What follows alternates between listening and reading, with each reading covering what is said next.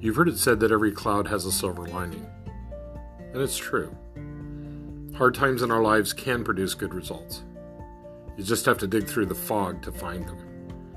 The lessons that you learn from your hardships are never fun, but they're valuable.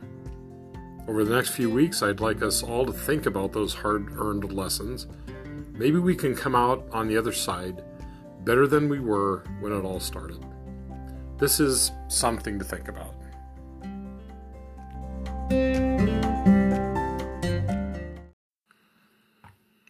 Two weeks ago, I had a meeting that I absolutely dread every year.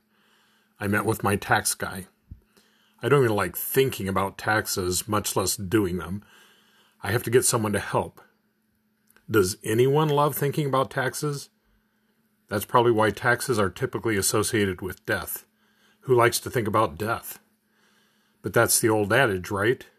The two things in life that you can't escape death and taxes. We've talked about the difficult days that we're facing, and I've suggested that we turn our inconveniences at home into adventures. But what's going on outside of our homes is not an adventure. It's a horrible, deadly threat. And death could touch any one of us at any moment. So we've got to talk about it. And that's a good thing because now is the time to prepare. You are going to die. As first responders, especially, you should think seriously about death. It's not a fun topic, but it's a real part of what you do every day that you serve. And now, even more so. We honor you for your risk, but that risk should also make you think very, very seriously. So here's the loaded question Are you ready to die? We don't have time for a huge theological discussion here, though I would truly love to talk to any of you personally. Please get in touch. But let's cut to the chase. Do you believe that there's something after death? If the answer is no, then there's really nothing to talk about, right? Death ends everything for you. There's no ongoing existence. There's no ultimate recompense. There's just nothing. So if there's nothing after death, it doesn't really matter how you live. You can be the most valiant police officer or the most despicable criminal. When you die, so what? You can be the most daring firefighter or the most accomplished arsonist. It makes no difference when you die. If death is nothingness, then your life ultimately results in nothing. I have wonderful friends who believe this, and that's their prerogative.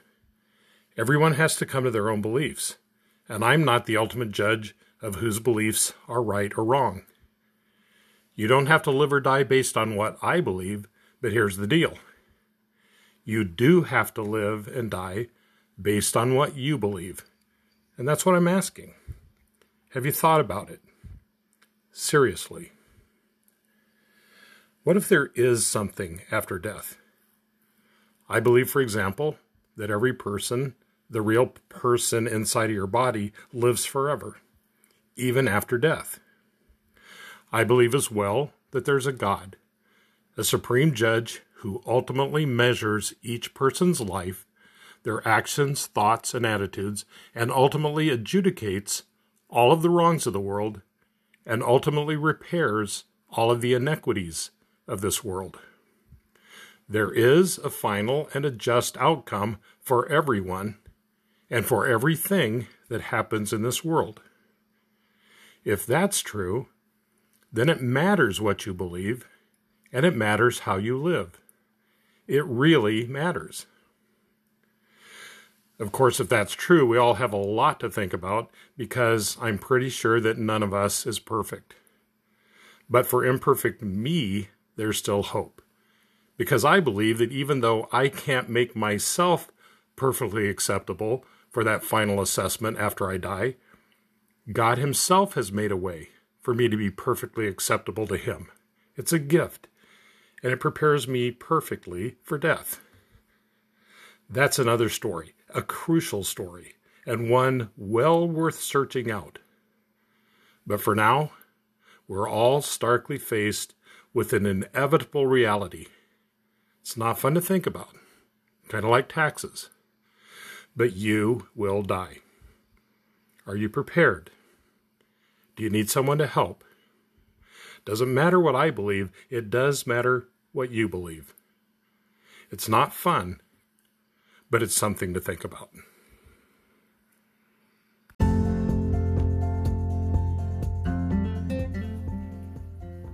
If there's any way that I can help along the way, please give me a call or shoot me an email.